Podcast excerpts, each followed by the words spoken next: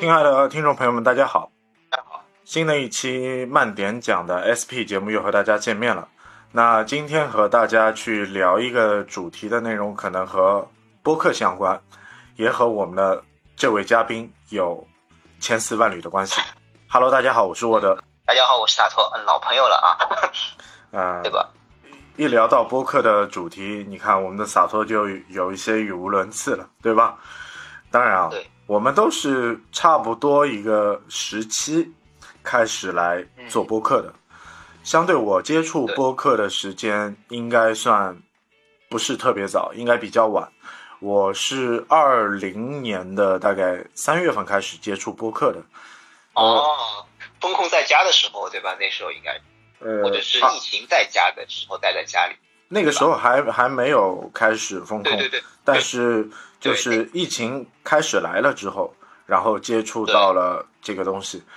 呃，其次哦。然后自己一开始和几个朋友准备去做一档类似于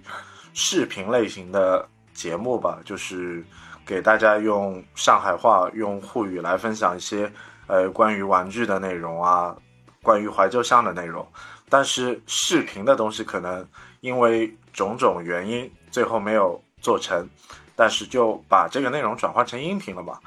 那音频我们也找了好多的平台，比如说阿基米德平台，然后就找到喜马拉雅 FM，然后就注册了一个号。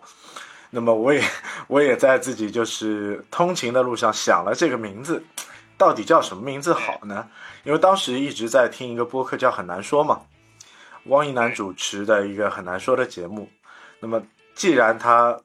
播客的名字里面有一个很难说的难，对吧？那么我我们聊的东西可能和漫画有关，和动漫有关的，那么我们也来开创一个新的播客的名字，那么就叫慢点讲。那么就这样阴差阳错，然后我们的播客也有了自己的名字，然后就从这个谐音起的非常好，对既有漫画的漫，也有慢点的慢，对吧？对，然娓娓道来的意思。对，然然后这个时期就从二零年的二月份就开始做播客，就陆陆续续的一直做到了现在吧。那现在要说说我了，因为我接触播客的时间时间应该说是非常早，大概一三一四年，比你稍微早了那么一点嘛。因为我接触播客是比较偶然的机会，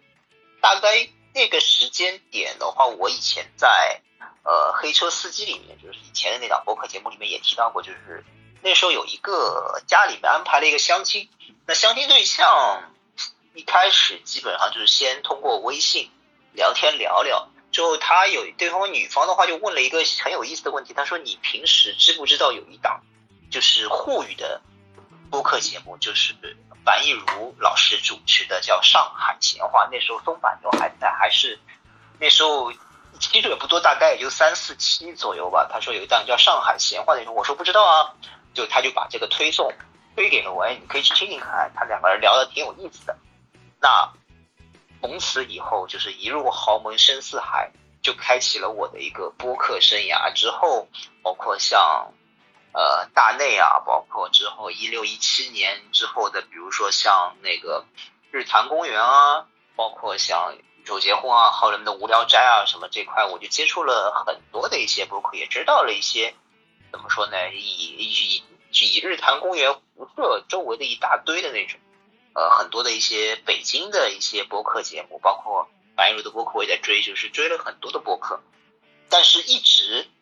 没有怎么说呢，去想着去做。虽然我觉得做播客挺有意思，但是一直属于那种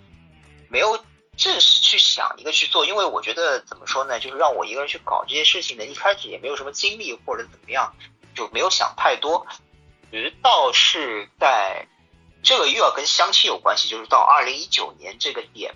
快年底的时候的话，好像又去相亲相了一个对象。这个时候的话，有一个女孩子，这个人是非常能聊的，他跟我聊了很多关于南极的故事，就是说他去南极怎么样或怎么样。我说，哎呀，这个好像挺能聊的嘛，那可以啊。我就于是有一次我就有一个想法，要把他聊的东西录成一期博客，在他的允许下，是第二次见面的时候，我就说，哎，那我试着。做一期播客，我跟他聊，就是对谈，最后我就做了这期播客，但是一直没有放上线，直到是二零二一年我把它放在了我自己的节目，也就是化石电波里面。但是，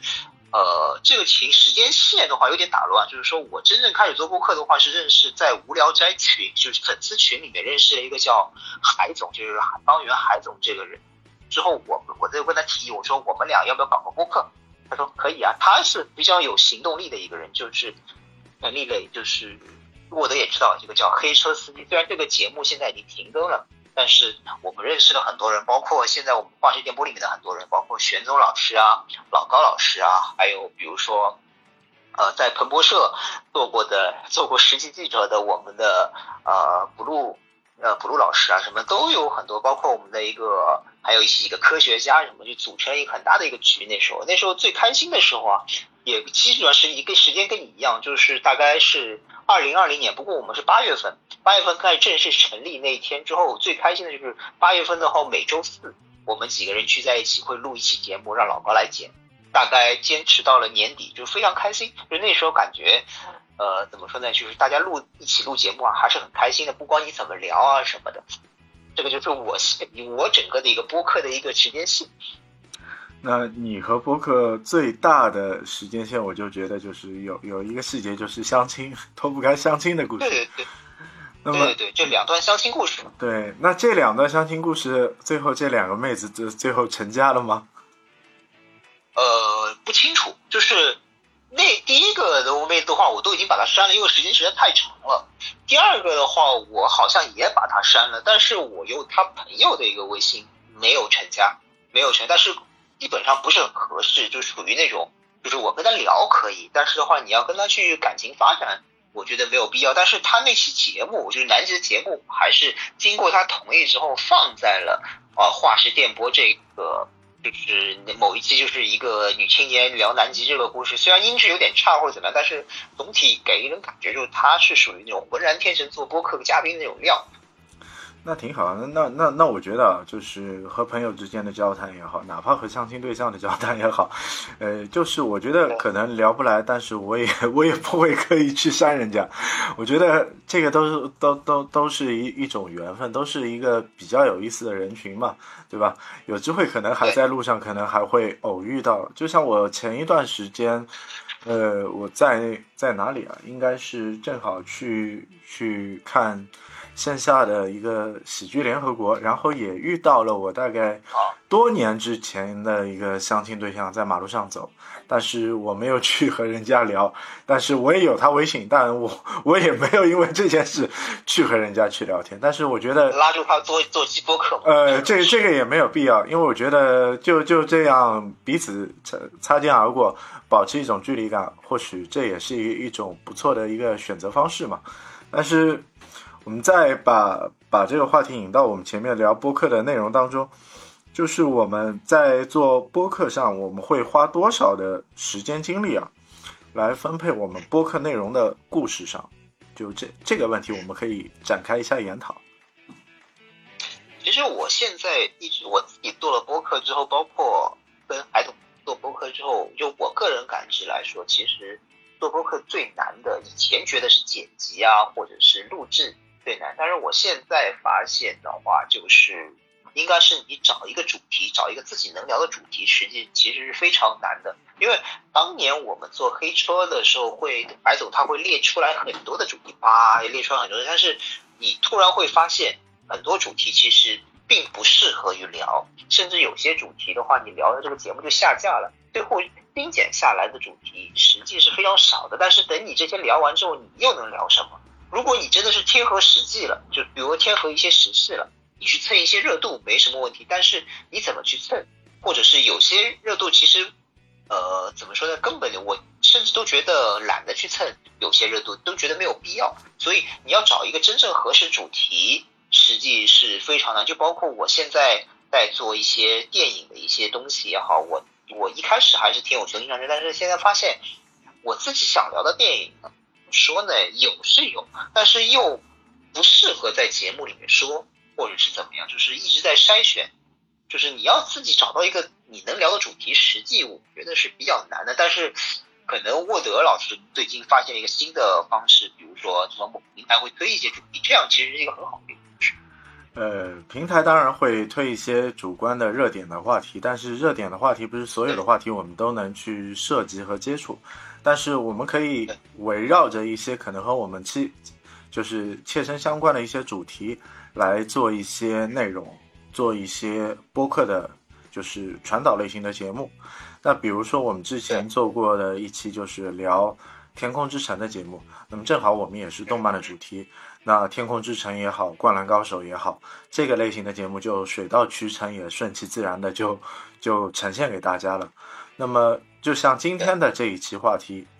可能和化石电波和慢点讲的节目也是有密切的一个关系。毕竟我们都是从默默无闻的呃播客听众，或者是普通的播客爱好者。到现在我们也是默默无闻的素人，但是通过做播客，你有可能，有可能比较有名，你已经有名利在里面。可能我是属于默默，因为我做的节目本来就比较少，我基本上属于寄生状态。啊，在你这里录一趟节目，把它转过来，或者在玄宗那里录一趟节目转过来，在别人那里不能转过来，就我属于比较比较寄生的那种人。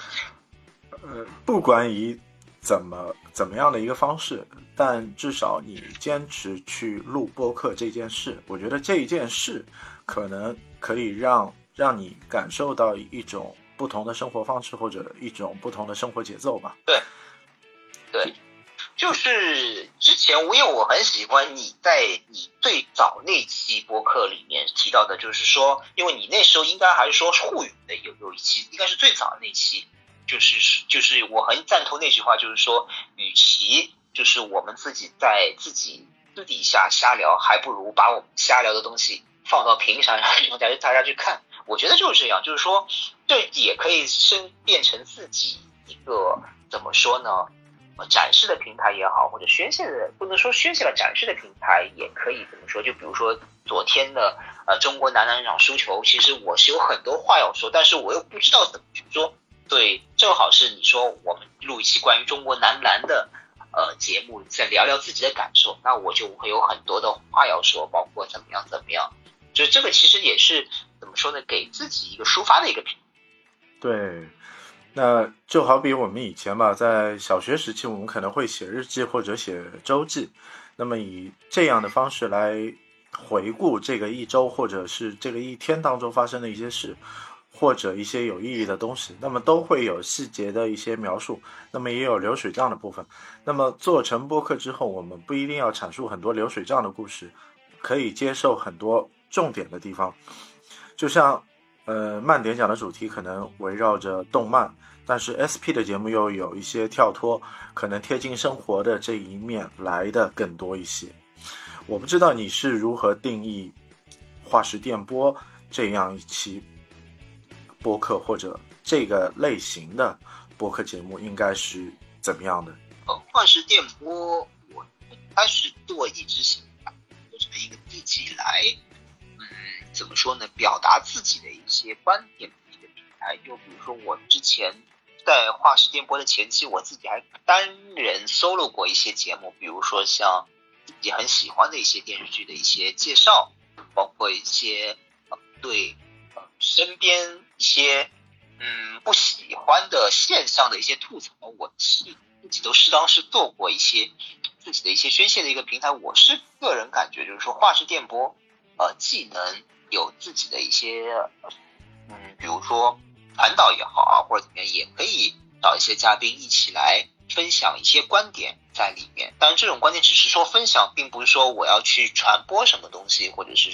或者怎么样，只是觉得，哎，比如说我跟玄宗，比如说我去了趟北京，觉得，哎呀，这个北京，呃，有很多的地方跟上海不一样，或者是北京这次旅游，我感受到了移动互联网的方便，那我就会跟玄宗说，我们要不要录一期？呃，移动互联网的呃旅行节目，或者是我跟你获得，比如说呃上海地铁啊，或者怎么样，这种包括我们在风控的时候，呃也会嗯怎么说呢，去宣泄一些自己的一些情感，或者是说感觉是一个抒发自己的一个平台吧。就是我一直觉得，就是说我的播客就是一个抒发自己平台，就是说啊自己想到什么就能聊什么，但是主要是呃这种聊的话。首先不要让节目下架就可以了。嗯，就是你你对于这个内容的起点或者要求可能 来来来的更更素一点，更基础一些。但有的时候，比如说我我要去寻找一个主题，比如说一个动漫类型的主题也好，包括要贴合贴合所谓平台推送的和动漫相关的一个主题也好，我我都会去，比如说花时间去想，哎，这个东西到底要不要做，或者这个东西的知识存量我到底有没有？那如果我没有这个知识存量，要花这个太多的时间去做的话，那可能又没有太大的意义。那那那就就考虑是否去做一个选择，对吧？是否能够又顺其自然的把这个节目又录了，你本身的知识存量又能够去达到这件事，那么顺其自然相对来说这个更顺利一些吧。你说到一个知识存量的问题是。可以说是一个关键，就是说，首举最举个最简单的，说你要聊一部电影或者聊一部电视剧，最起码就是要把这部电影从头到尾看完，或者你看这部电视剧聊这部电视剧，你最少要把这部电影就是这部电视剧要从头到尾看完。同样，你的知识储量也是要有一定程度，否则你如果是你不熟悉的领域，你觉得这个热点很好，你要去蹭，硬蹭，你会。觉得感觉整个节目就会很尴尬。我听到过有些播客的主播，我既不点名，就是说明明没有看过这部电影，他就在这个节目里面都没有看过这部电影，他都表现出来了，但是的话他还在跟几个主播在那里尬聊，我都觉得这个整个这个节目的效果就会很尬。角度就是说，如果你自身没法去聊这个主题的话，那你可以去找一位切合这个主题的专门。懂这个主题的嘉宾，那么这个嘉宾可以去辅助你来完成这个主题。那么你只要 solo 一些问题，相对 solo 的好的话，那全场的掌控应该是也能达到一个不错的效果。但是，一旦就会发生另外一种结果，就是你找的嘉宾又不合适，但是你 solo 的话题可能又 又又不对路。那么这个这个节目完整的完整度可能是一期播客，但是。作为一个懂的听众的话，你来听这个节目，你就觉得很没有意义，就就也可能浪费我听众的时间，我就可能就就就 pass 掉这这一期的节目。嗯，你说的很有道理。当然，我们刚才跟沃德聊的这种现象，不是吐槽呃别的播客啊或者怎么样，只是发现就是给自己定一个要求，就是自己不要去犯这种错误在里面。或者是自己尽量不要去跟，就是，就换句话说，就没有金刚钻，不要揽自己活。就是说，你不懂的领域，你可以找嘉宾，但是的话，你不能自己冒充嘉宾，或者不懂装懂。这是我对我自己的要求。对，或者再用一个时间周期来说，如果要做一个主题，我们可以花一周的时间去补存这些知识存量。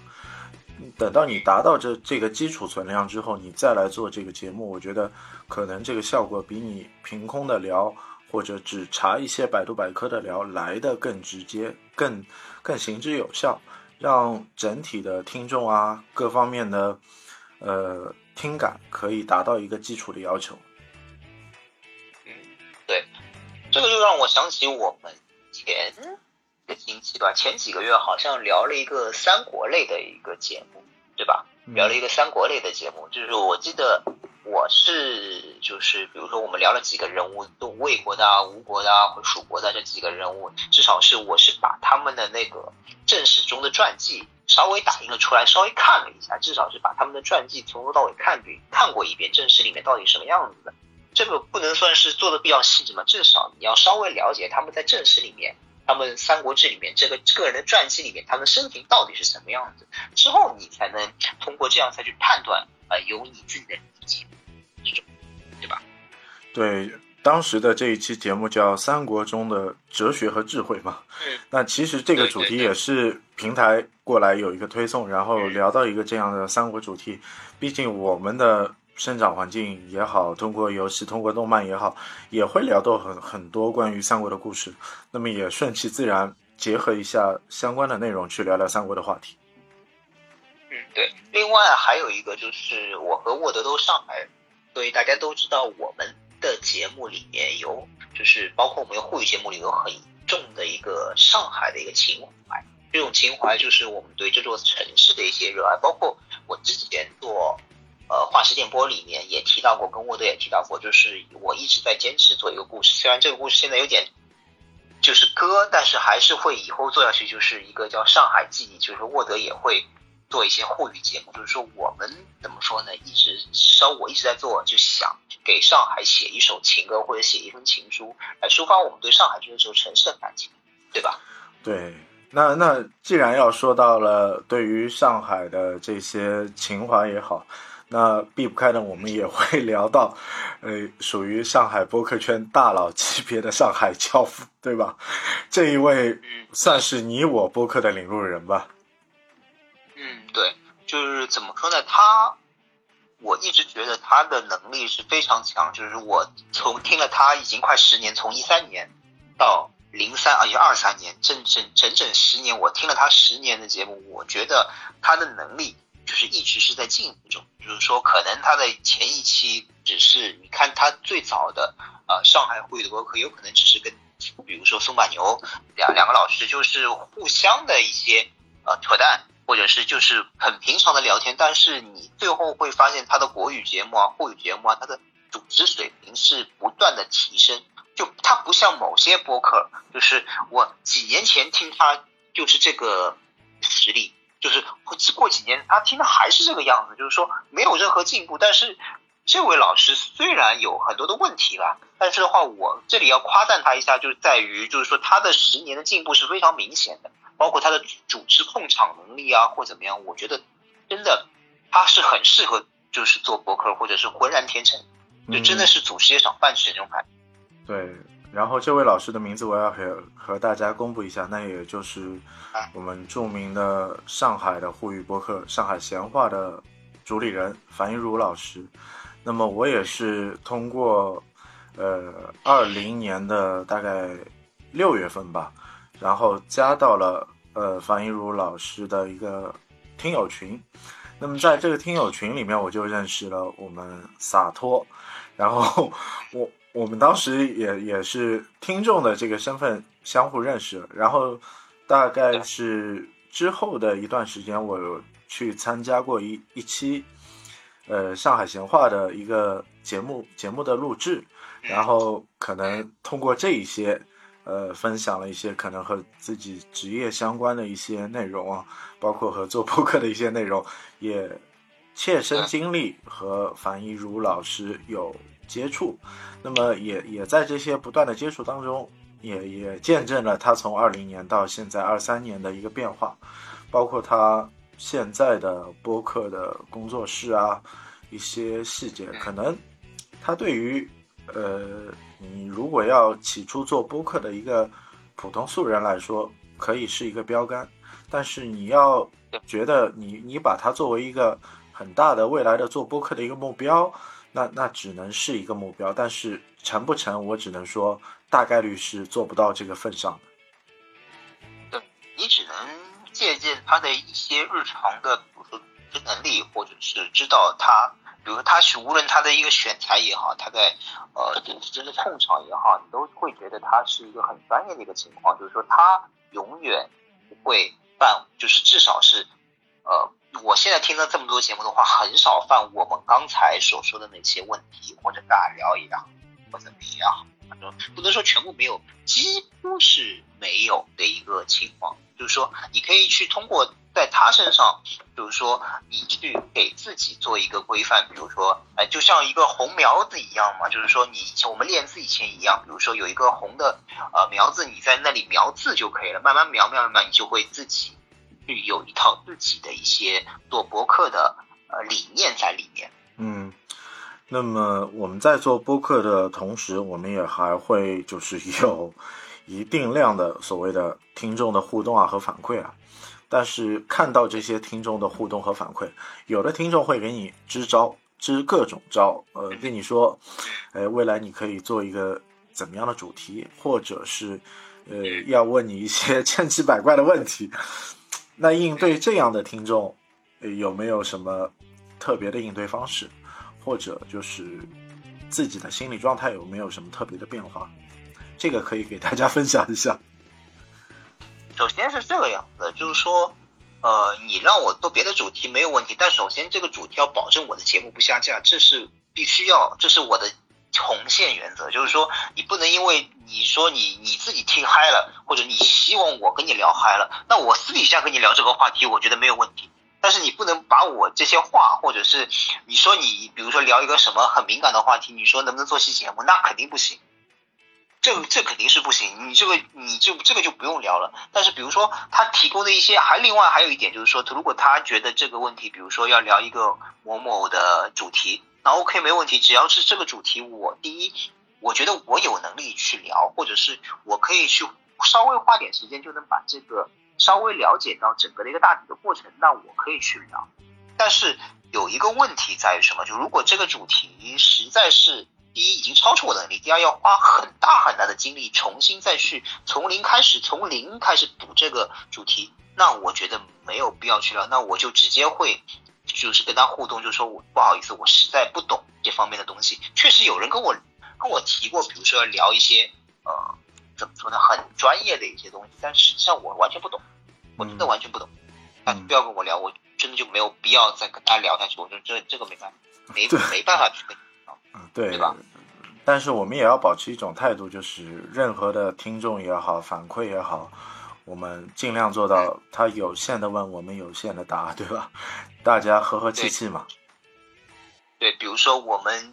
画室电波里面群里面有一个小凡同学。小凡同学的话，就在前几天就跟我说：“哎，你要不要去聊一下我们最新的一部电影叫《奥本海默》？我虽然知道这部电影很好，我今天也去看了。虽然我今天去看了一遍，但是我不会去做这期节目。为什么呢？我因为我看了一遍之后，我觉得这个坑实在是太深了。我至少我的能力，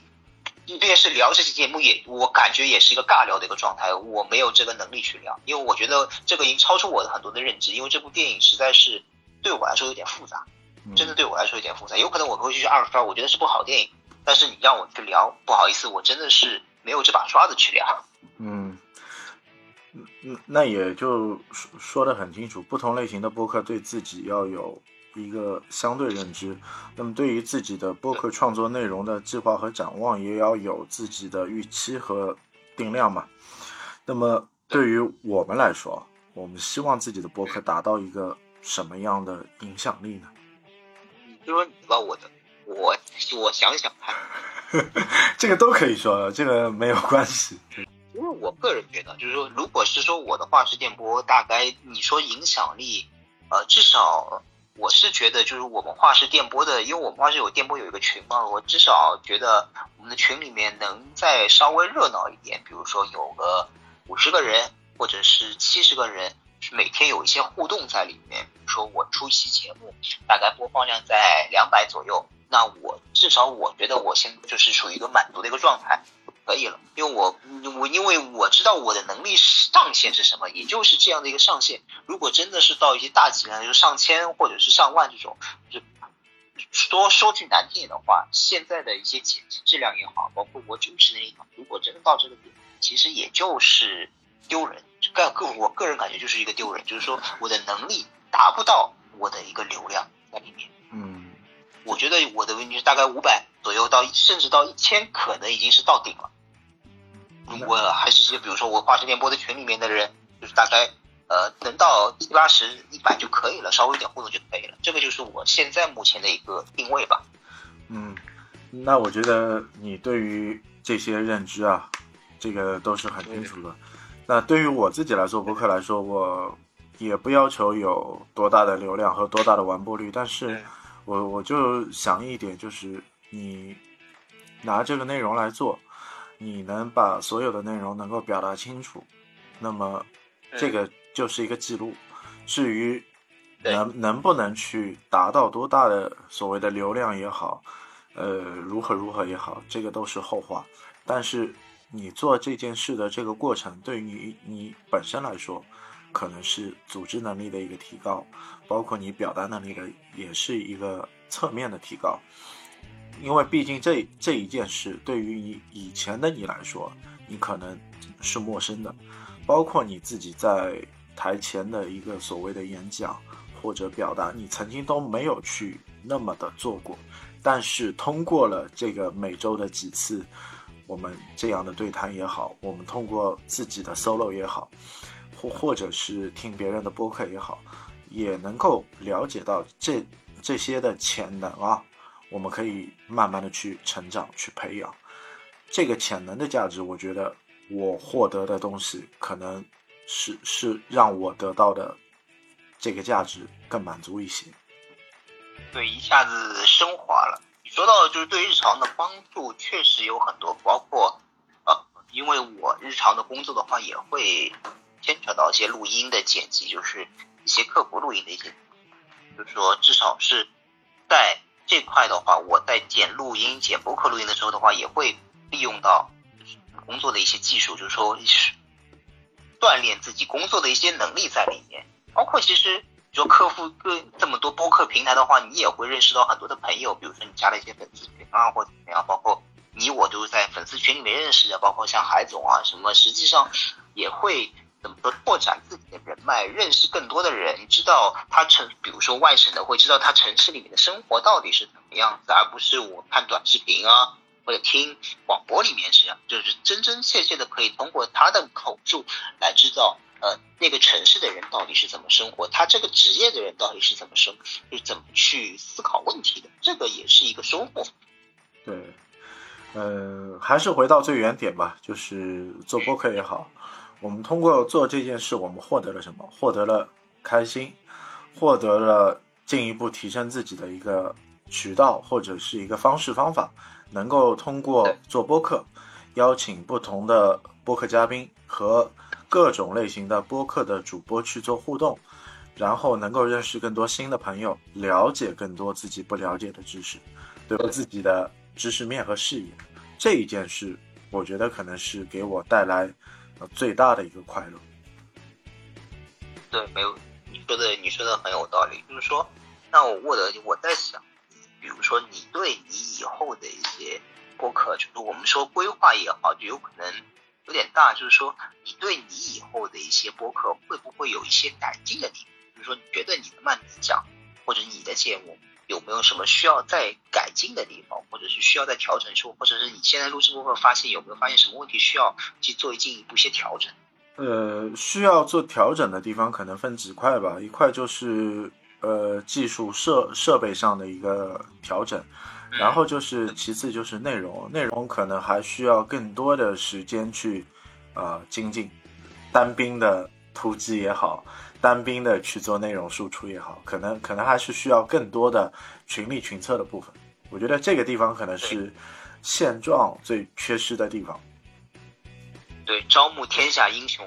我就是怎么来把这个事业给搞大，对吧？呃。也不希望搞太大吧，但是怎么说呢？因为在我们起初做播客的同时，也有呃各种各样的嘉宾千人千面来，我们也进行了不断的尝试，我们也也会发现很多问题，就是有的嘉宾合适，有的嘉宾他不合适。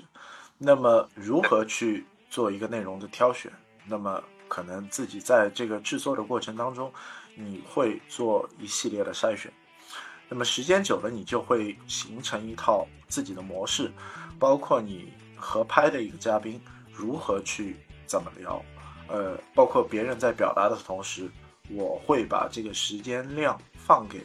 对面的这位嘉宾，让他把所有的内容都说完，然后我再 solo 一些自己的部分，那么大家互动起来，整体性就来得更强一些，那么节目更流畅一些。对说的很有道理，就是说嘉宾实际也是需要筛选，有可能有些嘉宾可以遗留下来，或者是继续作为，比如说其他的一些方面的嘉宾。但有些方面，就嘉宾，如果你做一期，呃，觉得差强人意，可能以后就不会再就觉得他不合适吧，就不会再让他去做这个。对，但是从这个整体过程来说，对于任何一位来参加节目的嘉宾，我们都是以。感谢的态度来就是感恩嘛，毕竟人，毕竟嘉宾花了时间来做这件事，也没有什么报酬啊或者怎么样，大家都是用爱来发电。首先，首先要肯定这个做这件事的这个过程，至于如何去做或者如何的选择，那就是后话了。相应的主题适配于相应的嘉宾，那合适的东西，那自然就有合适的组合吧。也会想到一期，呃，我们早前的九十年代中期的一部美国的动画片，那个时候引进的名字叫《蒙面斗士》，呃，就是戴着各种各样的头盔，然后去选择所谓的。呃，出任务的成员来做这件事，那么不一样的任像鸭蛋一样的，对吧？对，鸭蛋一样的摩托车。对，不一样的选择就适配于不一样的人员，那么配出的节目效果可能就达到的预期可能就不一样。这个可能就是我通过这个动画片所所所有的自己的感受吧。我最后想问一下，你是不是要挖个坑，以后聊一下门面斗士？是不是既然在节目里都这样了？呃，门面斗士也是会聊的。然后我我最近一个内容可能就想给大家去聊一下神偷卡门吧。神偷卡门的这个部分，可能离我们过去的这个小神龙的时代差不多将近二十多年嘛，一九九九年、九八年嘛。所以我觉得神他差不多九八九九年的一部。呃，我们看接触是九八九九，对，所以神偷卡门也好，未来的就是美系的长篇的，呃，电视连续剧的动画片也好，我们都会去设计，但是还是要找到这个契机，也希望更多的听众。能够继续来收听我们这样一期节目，那么今天的这样一期 SP 的节目也分享了慢点讲的做播客的这个过程，也分享了化石电波主播的这个心路历程，希望各位听众能够喜欢我们这样一期节目，拜拜。